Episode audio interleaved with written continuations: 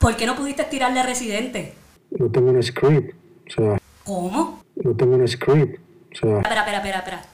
¿Cómo? no tengo un script. O sea,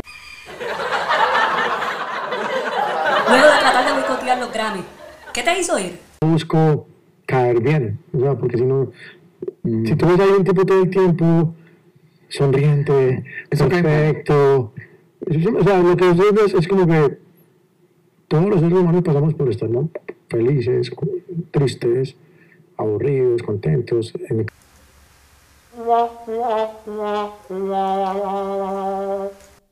Entonces, ¿cuál es tu estrategia más sabia para este negocio? Ah, cosas que, que pasan, o sea, que es la realidad. Entonces, en ese documental me muestra, ahí están viendo parte gran parte de José más que ellos, ¿vale?